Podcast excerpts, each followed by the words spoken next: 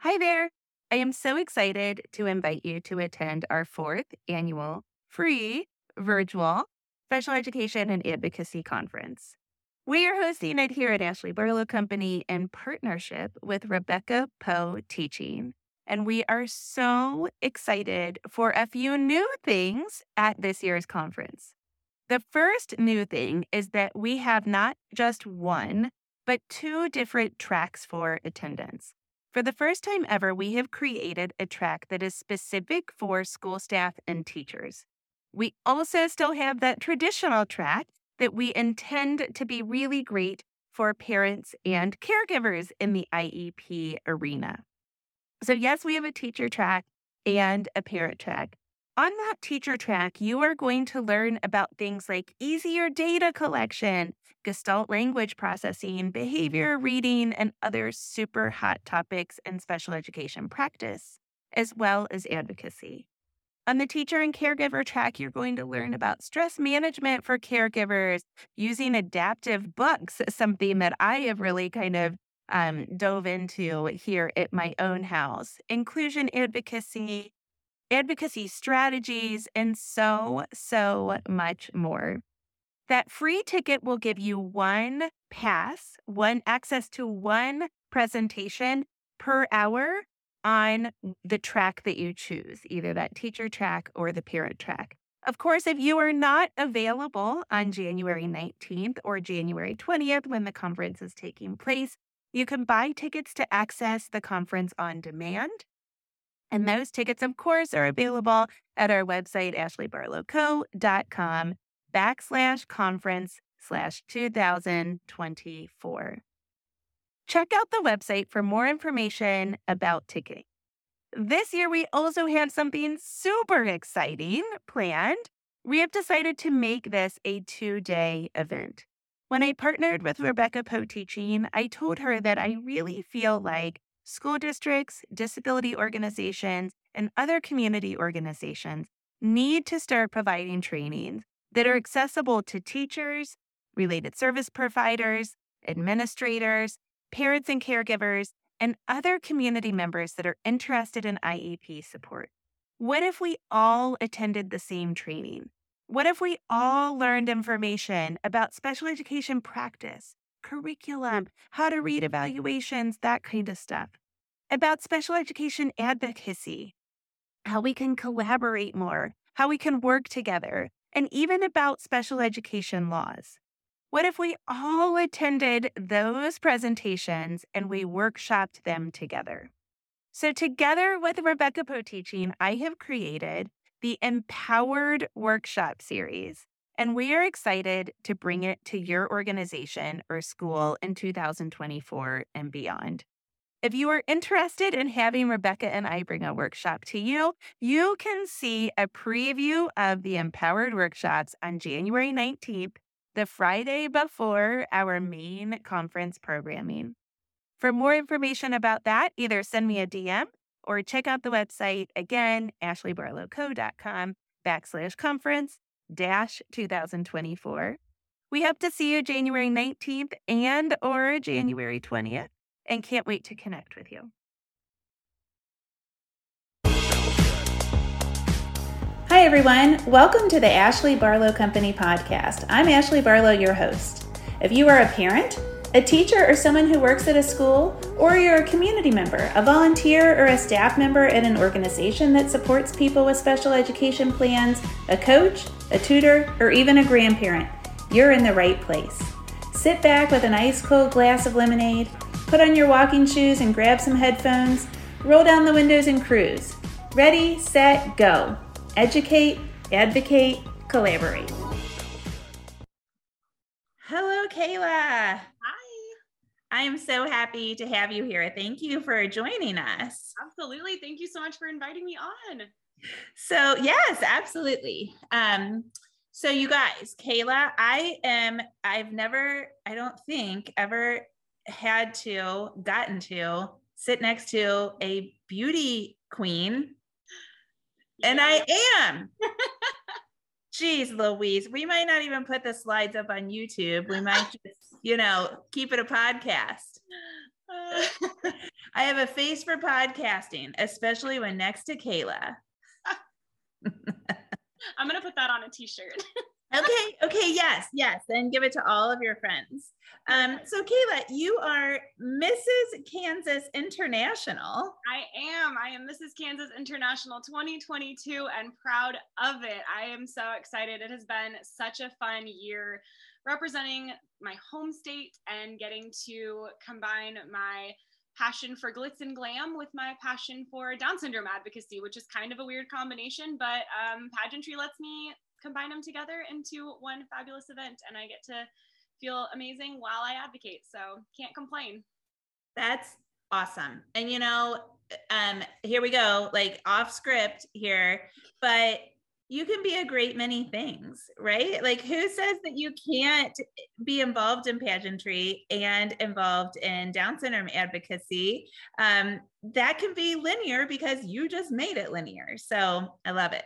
Yep. I love to tell people too that I am not I am not one of those people that has done pageantry my whole lives. There's a lot of wonderful women in the world who started at 2 years old and did toddlers and tiaras and did the, you know, Miss America and all that. I did not. I had never even seen a pageant in person until I was 27 and actively competing in one as a married woman. Um, so I literally dove into this because of Down syndrome advocacy. I did it because it's a vehicle for me. It's a modern microphone. It's a way to get my foot in the door and get my boots on the ground. So it's not even so much that it's cool that I get to do them together. I do them together specifically because of how it allows me to further my advocacy, which has been really, really cool to see it unfold. Okay, so that is super cool. So um we're gonna back up and like do an introduction, but hang on, you guys, because you're as curious as I am. Like, who is this person talking? We're gonna get to that in just a second. How in the heck did you think pageantry is gonna be this great platform? Who told you that? I mean, it is brilliant, but like I I go to Washington D.C and I, am just as uncomfortable. I'll tell you, it's just as uncomfortable as pageantry to walk the halls of DC because you got on uncomfortable shoes, stuff lined in silk. It's it's nothing itches. You don't you don't have to have itchy sequins, but pageantry. How in the heck did you think of that? Um, I'm gonna be really honest with you. I saw a sponsored ad on Facebook. uh-uh scrolling through my Facebook. Uh, we were on a beach vacation. We had literally taken my daughter to the beach for a weekend. And I was sitting in our little tent on the beach and scrolling through Facebook. And I saw a sponsored ad for a Mrs. pageant. I couldn't tell you which one. Um, and I remember thinking to myself, oh my gosh, that's ridiculous.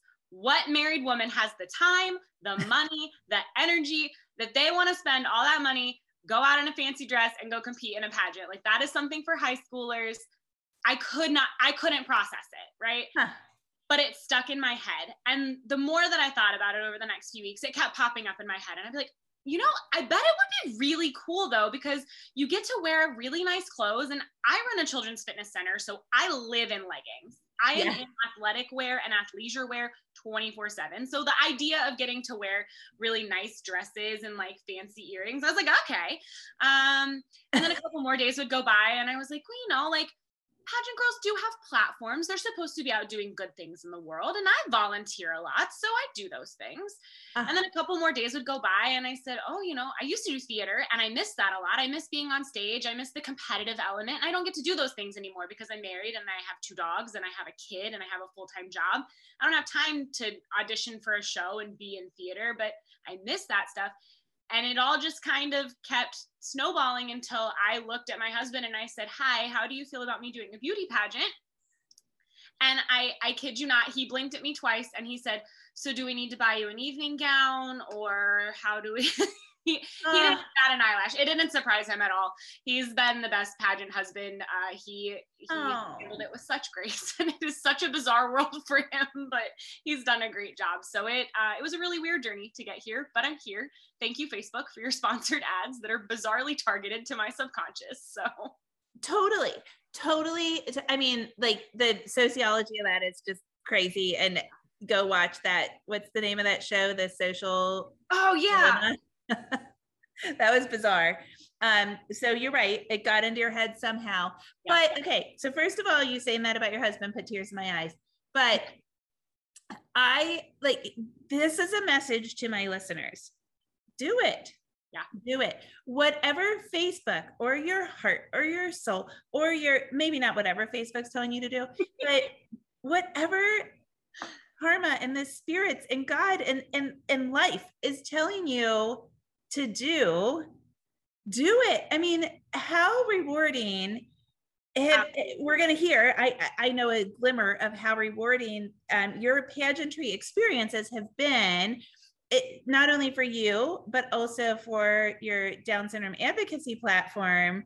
And it came from a facebook ad. I mean and if that is not a message to the listeners like do it. And i am i will put it out there i am not like if you see photos of me i am not your typical pageant when you think of someone who does beauty pageants in your head, I am five foot two. So I wear six inch platforms the entire time I'm competing. Um, I have a pixie short haircut.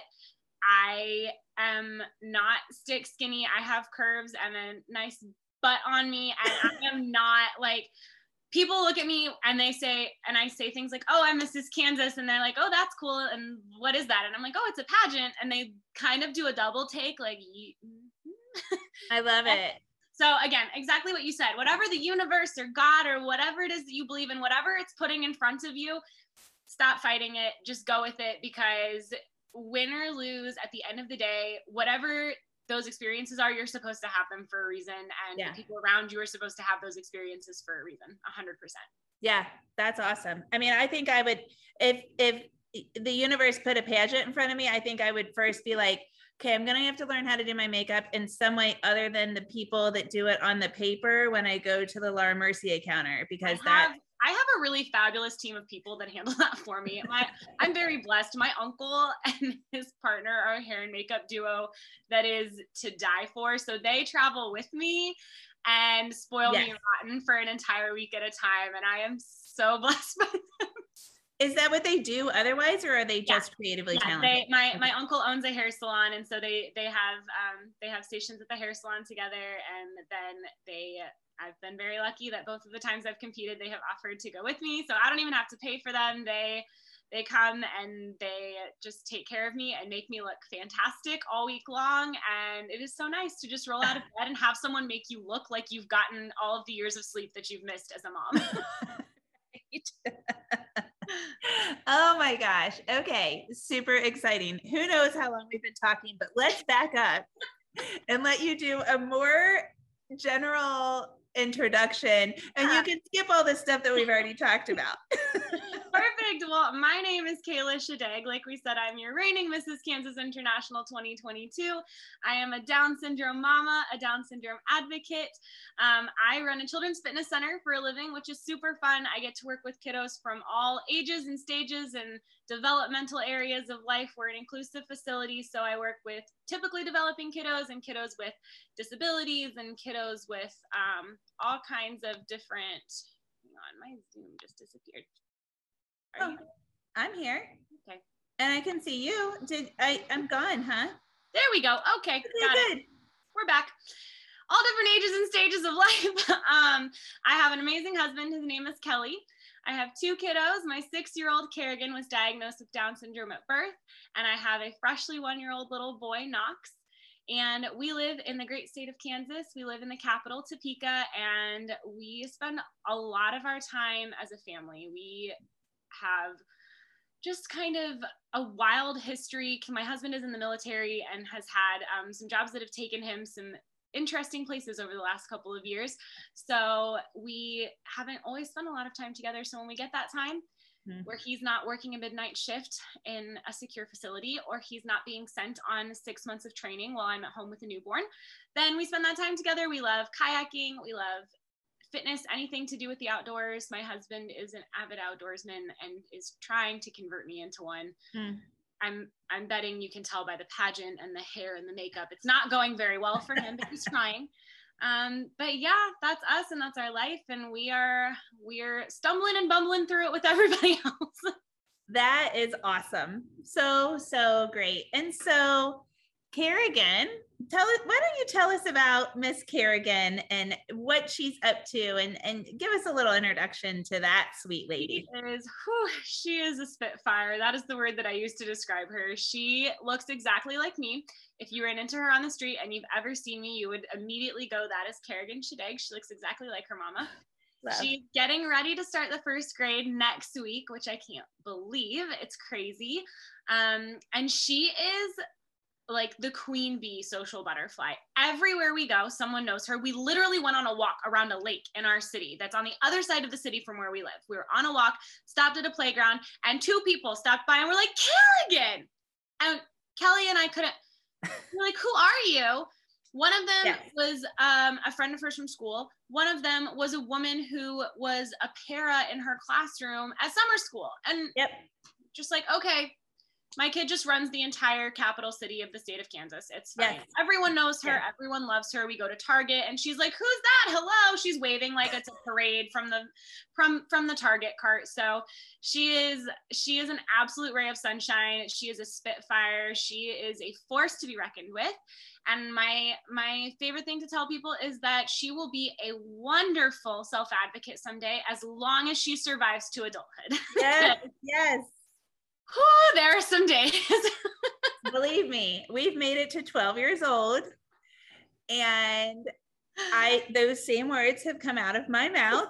Um, I like the parade from the Target card. I remember those days back when I could pick up Jack. Um, oh lordy, similar personalities. And I always say, you know, that Down syndrome stereotype of like really sweet and cute and, and compliant. I'm like, Mm, there's another Down syndrome yeah, stereotype. Yeah. Kerrigan missed Kerrigan missed that mark tenfold. She's she will be cute and sweet because she's conniving and she's yeah. trying to trick you into something. yeah. yeah. I get this like sideways, um, hands on the hips, uh-huh. sideways look with a really cheesy smile that's like, please my favorite is to ask for help with things. And then when you go to help her, she puts her hands on her hips and she goes, Not like that. like, okay, that's fine. Do it yourself. oh my gosh, that's She's hilarious. Going on 16. It's it's fantastic. Jax, you know how there's things that you can say in the disability community that you don't necessarily always want to say you know in a in a yes. big open audience and here we are in a big open audience and i'm going to say it anyway um, but jack's speech therapist one of them has uh, several siblings that have down syndrome and other diagnoses and um, you know is this really like well-known um, advocate kind of on the national level honestly because we're in cincinnati so we get cincinnati yeah. children and um, she um, says sometimes, and you know, you're the word normal just has a, a, bad connotation. And so there is no intent behind this, but she oftentimes says, you know, there's a normal way of doing things and there's a jack way of doing things. oh, yes. Yep.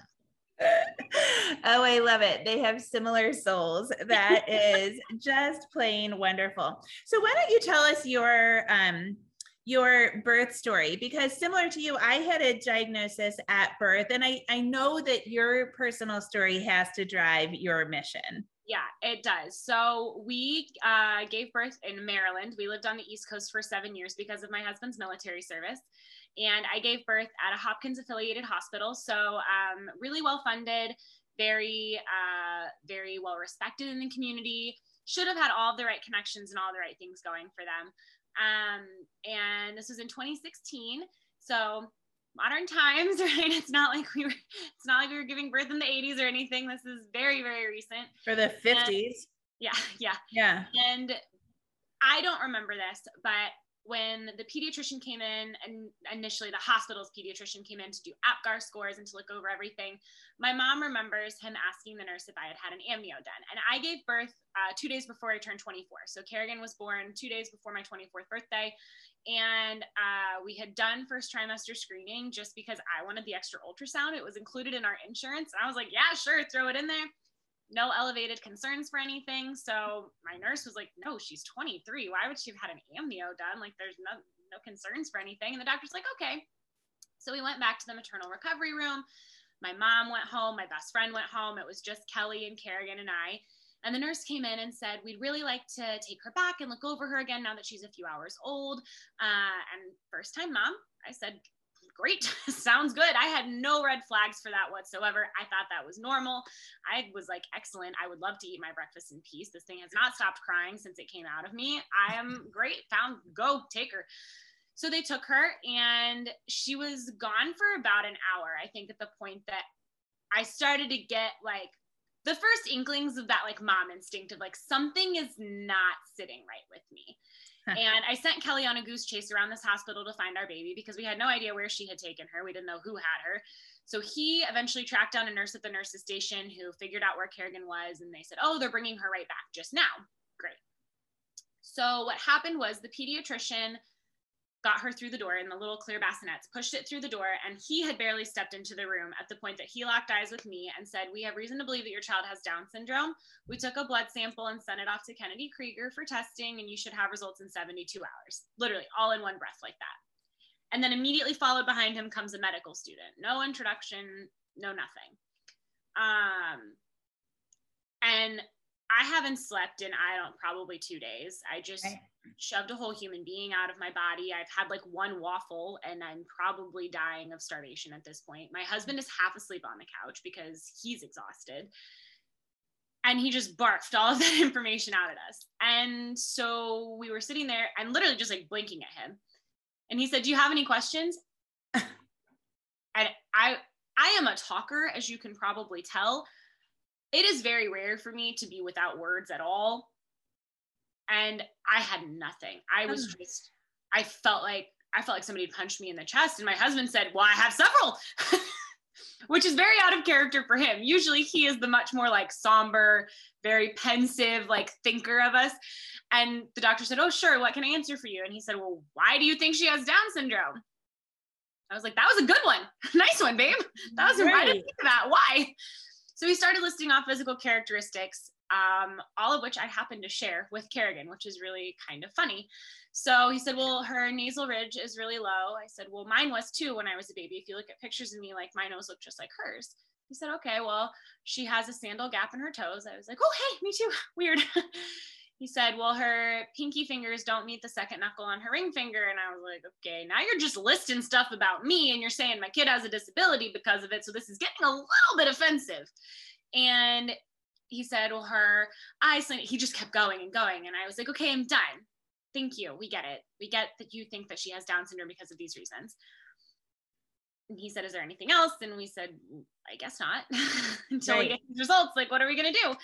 So he said, okay, uh, we're going to connect you with the hospital social worker so that you can make connections and so your quality of life suffers as little as possible. And he pushed the bassinet up next to my bed and then they walked out of the room. And we weren't connected with the social worker. Nobody ever came and talked to us. So we left the hospital with a baby that maybe had Down syndrome and maybe didn't. We knew nothing about Down syndrome. We were given no information. Even though our Down syndrome organization had an established connection and relationship with that hospital, we were not given first call information. We were not given any information about them at all. I am really, really lucky that I have the background that I have and that I grew up with a sibling with a disability who happened to have a connection. She doesn't have Down syndrome, but had a connection to what is um, formerly the Down Syndrome Guild here in Kansas City. And I had been to events at their facility before. And I sent oh. them a panicked email and I just said, help. I said, I don't know who to go to or where to go to. I'm 1,200 miles away from you, but I got nothing. wow. And they very graciously figured out who we needed to get in touch with, where our local orgs were. They connected me with first call people there. They sent me a gift basket, even though they were 1,200 miles away. They took great care of me. Kansas um, City is great. I yeah. totally love those ladies. Yeah, and they're great. So, uh, we didn't get results in, in 72 hours. It took three weeks because it turns out it takes an awfully long time to count on individual chromosomes of babies. And mm. so we spent three weeks living in limbo and not knowing whether Carrie had Down syndrome or didn't and feeling like our quality of life was going to suffer because that's what we got told. We got told if she has Down syndrome, we're going to mitigate it, but your quality of life is going to suffer. And six years later, I am 100% confident that our quality of life isn't suffering because of Down syndrome. It certainly suffers sometimes because of other things going on in the world, uh, but Down syndrome is not one of them. Good. And gosh. that story, uh, it, that story and our diagnosis experience weighed on me for a really long time. And i knew i wasn't the only one. I'd heard a lot of my friends tell me their um, their prenatal or their postnatal diagnosis stories and some of them were good and supportive and some of them like mine were really harsh and very clinical and cold. And i couldn't figure out we were talking earlier about feeling like the universe is pushing something in front of you and i felt Yeah. like i was being pushed and i didn't know i didn't know what to do with it I didn't feel comfortable doing the legislative route. I am still learning. I want to go that route now. I'm, I'm trying, but it's it's a process and it's something that takes a lot of education and learning to do. Um, so I didn't feel comfortable doing that on top of all of the other things I was having to handle as a new mom and a disability mom. And I wanted to do something to make a difference. And so pageantry fell into my lap and medical advocacy seemed like a really good fit. It seemed like a way to tie together my story and the story of the people that I had kind of conglomerated with at the point that Kerrigan was born, and a way that I could one by one start to make a big difference and a difference that I got to immediately see and feel the impact of. Because at the end of these medical advocacy trainings, these doctors tell me, I can see how to apply this, or I can see a scenario in which I didn't do this correctly and I know how to do it differently now. So it's a very, um, it's very rewarding because I get to see and hear and feel the impact and the change of what I'm doing immediately in that instant. I don't have to wait and wait and hope a bill passes. I get to hear out of the mouths of the doctors that I'm training. I see how this is impactful. I see what a difference this makes, and I'm going to apply it moving forward. Yeah. And then So- imagine how many parents and grandparents and everybody else, because you know, it's not only the parents' diagnosis, but it's that email that you send to your support network, or it's the way you tell the phone call that grandparents. you make as soon as the doctor walks out of the room. It's all of those people that are on the journey with you. Yeah. Yeah. That is, I mean, talk about making lemonade out of a really, really lemony experience. I mean, you know, I was told our diagnosis very similar to you. And my doctor and I had a very close relationship prior because my first delivery was bad. And so I was really straight shooting with him, like, this is what I need out of you. Yeah. and um, I had a hard time getting pregnant for uh, you know a little bit, and then I had a complicated pregnancy with Jack. And so when he told me, I knew that he was telling me the way that he knew I needed to be told, which was which was beautiful for me. But we got incredible support Yeah. also thereafter. And I mean, my God, if you had gotten more support and a t- totally different tone with the diagnosis, imagine like it, you've done so much even with that really terrible start imagine how those first few weeks with your sweet baby That's- could have been That's literally exactly what I tell the doctors. I tell them like parents need to know the clinical stuff. Some parents want to know it and some parents don't, but ultimately at the end of the at the end of the day, we all know that we need it, right? yeah If your child has any kind of disability, any kind of medical complication, that's stuff that you need to know whether it's fun to know or not. But they need that support component too. Those things have to go hand in hand. Resources and compassion have to be together because that flashbulb moment, that moment of that diagnosis defines what the next year of that family's life looks like, what the next 10 years looks like. right And I am Right. really lucky, like I said, I, that I have the background that I have and that I was able to do the dirty work myself and scrounge up resources and make those connections for myself because I'm obnoxious and I don't take no for an answer. And so when I wasn't given the things I told I was going to get, I just found them myself. But Yeah. there are families that don't have that, that don't have that background, that don't have the time or the energy to do those things for themselves. And so it's really, really critical that they're being given that information so that they can have that support because those first couple of weeks are a lot mentally, physically, emotionally. It's it's like you're living in a, a time warp. And so having that support and not having to have done so much work just to find somebody that understands what you're going through that's not 1200 miles away is like removing that barrier is so huge Right. So, and I, I mean, I completely agree. And I've done a little bit of health outreach work, um, you know, like at the local level, um, because now the Down Syndrome Association of Greater Cincinnati has a hired person that does medical outreach. Um, we actually just recently people are job sharing it now. So we had somebody that just did health advocacy, then we kind of lumped it together, and now with this new staff hire, um, it's separate but so i don't in cincinnati there isn't a, a big need to do it but i have done it on a smaller scale and i've done it with um, some of the staff people. Um, so i know the kinds of things that we say in cincinnati but you know for for my audience what are the things that you're teaching doctors when you go out and you get these meetings? Yeah so I'm really lucky, and the ones that I do tend to be small groups. And so it's really personal. Um, I am not super formal when I do them. I'm a parent volunteer for uh, what used to be DSG, what used to be Down Syndrome Guild, and is now Down Syndrome Innovations here in Kansas City. Um, and so I'm not a staff member. I do it on a volunteer basis. And so I'm myself. I go in just like I'm talking to you right now. And um, my goal is to make it as as personal as possible because A, I want them to see that I'm thriving as a mom, that Kerrigan is thriving as a child with Down syndrome. I want them to feel comfortable and like I'm relatable because I want them to ask me questions and I want them to see what Down syndrome really looks like in 2022. I don't want them to see some buttoned up, boring version of it because that's not the reality of our life, right? Our life is crazy. Our life is insane. I show them pictures, I show them videos.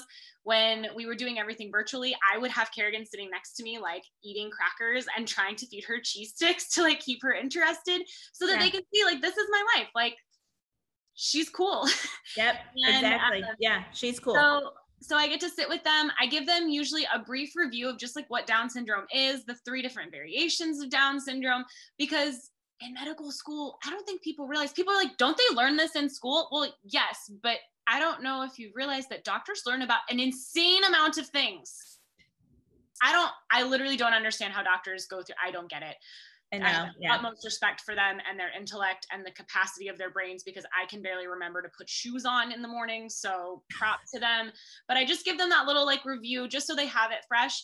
And then I talk about all the stuff I just said. What does Down syndrome look like in 2022? What are the medical advances that we're making right now that are really big and really important? What are areas where we can improve? I tell them our diagnosis story the same way that I just told it to you. I'm very frank about our experience. I talk about the fact that the way that the doctor presented it to us significantly impacted my mental health. I have PTSD because of it. I had a really hard time taking our kids to doctor's appointments for a very long time and still struggle with it because I walk into a doctor's office and immediately shut down. Um, hmm. I share all of those things with them and I'm very frank about it. I'm very honest about it. Um, and then I tell them stories of diagnoses that we've had that went really well because we've worked with some medical professionals who were incredible. And the running joke in all of my presentations, I said it in my very first one and they really liked it. And so now I say it in every one. For Down Syndrome Awareness Month, we do, we used to do acts of kindness. So we would do 21 acts of kindness. And the very first year of Kerrigan's life, we did 21 acts of kindness. And one of them was bringing donuts to her doctor's office because her pediatrician was incredible. And I said, Your goal leaving this room is to be the doctor that gets the donuts like you want to be the doctor the families bring the donuts to. And so that's the running joke that I make at the end of every session now is like, be the doctor that gets the donuts. When you walk out this door, that's my expectation for you. Yeah. Um, and then, like I said, I show them pictures, I show them videos. I tell them at the end that I I'm not a rose colored glasses person. I'm really honest with everybody about our experience with Down syndrome, which I think some people get concerned about and they're like, oh, what if Kerrigan grows up and sees those things? And my answer would be that I tell her stuff to her face. I tell her all the time, like, sometimes you having Down syndrome is hard, okay? like, just in the same way that sometimes my son being a boy is hard. I've, yes. I have all females in my family, so the boy thing is weird. I'm over it, okay? But I tell them those things because I want them to feel comfortable asking me questions. I yeah. feel like people get so worked up and anxious about well i don't want to offend this person or i don't want them to think that i am asking a stupid question or that i'm asking something mean i don't care as long as you're asking with the intent to understand and to learn and to improve, ask me the stupid question, ask me the rude question. I want to help you be better. I want to help you make sure that when you're giving these diagnoses to families moving forward, that they're getting an experience I didn't get. And I can only do that if you ask me the questions now so that I can answer them because I'm not worried about how you sound or if it's not, if you're not using the correct terminology or you're not being politically correct. I don't care. So I right. give them that opportunity at the end too. And I've had some that like kind of shy away from it. But for the most part i get really really good questions out of them that like dig deep and they want to know about those experiences on a really visceral level which has been really cool. Well and it's medical ethics. I mean what you're teaching them is ethics. You aren't teaching them yeah sure you're reminding them about mosaicism and that kind of thing but what you're really doing is you're teaching them ethics. You're teaching them how to relate. And i think that, that, that that it's a person sitting in front of them and it's a baby or a child that they're working with who has their whole life ahead of them. And that the way that they treat that child and that they treat that family is going to impact how that family really views the like entirety of that child's life moving forward. Because if the first interaction you have with a medical practitioner or a healthcare professional is that healthcare professional telling you that your child's extra chromosome is going to cause you strife in life how are you going to feel walking into every single doctor's office with that baby moving forward? How are you ever going to trust that people really have your child's best interest at heart and their like best care at heart when you've basically been told your child is a leech on the system from day one. Yeah. So it's it's getting that look at your internal biases if you have them figure out how to overcome those figure out how to relate to people because it's not just another checkbox that you have to fill off. It's 30 seconds to you, but that moment feels like a lifetime to the family that you're working with. So if you take 10 extra seconds to make that diagnosis compassionate and not just resourceful, or in the case of mine, like I didn't even get resources. I just got, here's your baby. She has Down syndrome, maybe. Bye. Right. Giving them that extra couple of seconds of time so that they feel heard and understood is it just makes a an unbelievable amount of difference. Agree. And, you know, I mean, so to then draw the parallel to advocacy at school, but not only advocacy at school, advocacy in every area of your life. I don't care if your dinner was burned. What you are trying to do is you are trying to convey your interest, and you are human, and we are all beautifully different. And so, what we are trying to do is we are trying to get to the heart and the souls of people. And you can't make decisions and you can't make, you can't take action unless, in an effective way, unless you know the people. And then, in order to know the people, you have to communicate. So, you know, what you're teaching the doctors to do is to humanize it. And so often in schools, that's what we have to do too. We have to get them to see that we are talking about a person, you know, with behavior. It's so, so common for them to be like, basically, like, he bad. Well, yeah. listen, I live with him. I completely agree. You're like, you get him for eight hours a day. Trust me when I tell you. Yeah, I agree. You know, I used to actually tease that he needed a taser, but then I saw like a 60 minutes or something, and there are still places that do like shock therapy. Oh. I think there's one in the country, and I'm like, okay, I'm not teasing about a taser. You're like, okay, we're removing that joke from the repertoire. That's not funny. not funny, but like, you know, I used to be like, you know, those things you give on your you give your cat, like yep. just a little like zap, you know, but that they actually do that to humans, and that is not funny. So, but like what I have to say is, yes, but that's not him. That is impulsivity or that that is an attention function or that and like here's the clinical piece of it.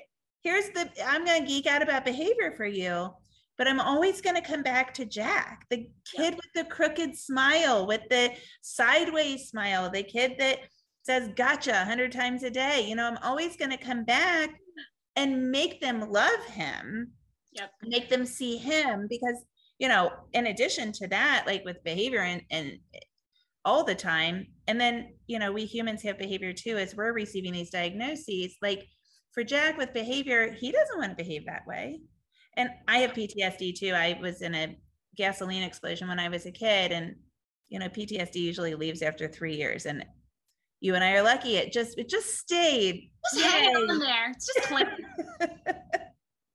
Yay, chronic PTSD. I bet do you not well, yours is probably different. I don't like to play hide and go seek because it's too scary. Interesting. Yeah, because I was in an explosion. So when somebody opens that cabinet door, it's like, ah! And I don't like initial like shock moment. Yeah, I don't like to be scared Wow. at all. Yeah. So, you know, so like, but I take that PTSD with me to doctor's appointments and I take it with me to the bank and I take it with me every place. And and I, I have a friend that likes to scare people after they parallel park. You know, you're distracted and our little town has lots of That's just cruel. it's mean, but she loves, you know, when people are like, Oh my God, you scared me, like on Ellen. And I would like not go on Ellen if I was a celebrity because I'd be like, uh, it'll affect me for four days if you scare me like that. You know, and we take all of our experiences with us. And so teaching doctors at diagnosis, I have this suitcase of all my experiences, and you've got to be considering that. I mean, I think that's really, really, really good work and so important. Thank you. I think so too. I love it. I get to, I'm a people person, so I get to hang out with people who have an unbelievable amount of intellect, which I always learn something coming out of these things too. I always pick up little pieces of information and like little medical knowledge that I'm like, I don't know where I'm going to use that for, but I'm going to stash it in a filing cabinet up here for something. Right. And they get they get that experience of seeing like lived life experiences with Down syndrome. It's not something from a textbook. It's not something from a YouTube clip that they maybe got shown. It's not something from, you know, like a short clinical experience. It's it's real. It's my life for the last 6 years and for the rest of my life moving forward and and they get to experience that on a small scale. So they're only with me for a couple of hours, but hopefully those couple of hours are more impactful than whatever quick blip they got you know sitting in the classroom mm. and because they're getting it from somebody that is living it every day that is you know choosing to come and do this advocacy work on top of a full-time job and being a mom like that to me i think says how important it is to me which hopefully to them conveys how important it should be to them. Yeah, yeah, I agree. I agree entirely. Oh my gosh, you are such a bright light in our community. Tell people where they can find you on social media so they can follow along. Yeah, absolutely. So on Instagram, my uh, my Instagram handle is at Strong Over Wrong, which is the name of my platform for pageantry. Um, it comes from a quote I heard one time that said that we need to focus on what's strong and not just on what's wrong. And so that's one of the things that I leave the doctors with at the end of our trainings is looking for what's strong and not just what's wrong when you're providing a diagnosis. And then on Facebook, they can find me if they search Mrs. Kansas International 2022. Yay. Do you plan to continue to do pageants? Yeah, I actually just got off the phone with someone earlier today who was telling me about a new pageant, well, not new, an existing pageant system new to me that I haven't heard of or done before that they think would be a good fit. So I've still got some time left as Mrs. Kansas International, but when that time ends, um, I am far too competitive to quit at this point.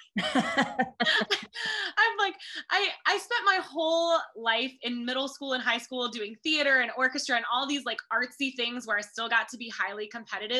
And then I did nothing for all of college and for a couple of years living on the East Coast while I got married, started my family. And then I did one pageant and now my bank account will never be the same again. So it's just it is what it is, but I I love I love the competitive element of it. I love the amazing people that I get to meet. I came out of Mrs. International Week last week with two new best friends. Um, I got to room with Mrs. Oklahoma, and we spent the whole week hanging out with Mrs. Tennessee, and we're all within like eight hour drives of each other, which has been a blessing. They're going to come up here for our Down syndrome walk this year. Like, they're, you get to meet so many women from so many places. With this being an international pageant, we had a Mrs. Ukraine this year, and spending time with her was it put so much in perspective. Like if you think you've had a bad year, which I felt like I had had a bad year, I spent five minutes with her and I was like, I have had a great year. This year has been top notch. It is amazing. Um, so just getting to interact with those women on a regular basis and having that kind of support network that spans the entire United States. I know when I need help with like legislative advocacy as I expand into that, my friend that lives in DC said, "Hit me up. I'll help you." That's what she does. So I have I have people all over the place that do all kinds of different things and have different advocacy avenues for different causes. So it's been really cool to to be able to make those connections as an adult woman. Sometimes it's hard to make friends. You Like, yeah. As a, especially as a disability mom, it, it can be hard to forge those connections with people. So getting to meet people who function on the same level as I do and who wear 97 different hats at once one of them being sparkly uh has been yeah, i was gonna say yeah and i'm just i'm not ready to give it up yet so i'm gonna keep going until i find until i find whatever system uh feels like the best fit and hopefully i'll someday come home with a, a national title and i'll be able to take down syndrome to an even bigger level uh, that is so exciting. I'm going to be back here cheering for you. I, I am so pleased to meet you and thank you so much for joining us. Absolutely. Thank you for having me.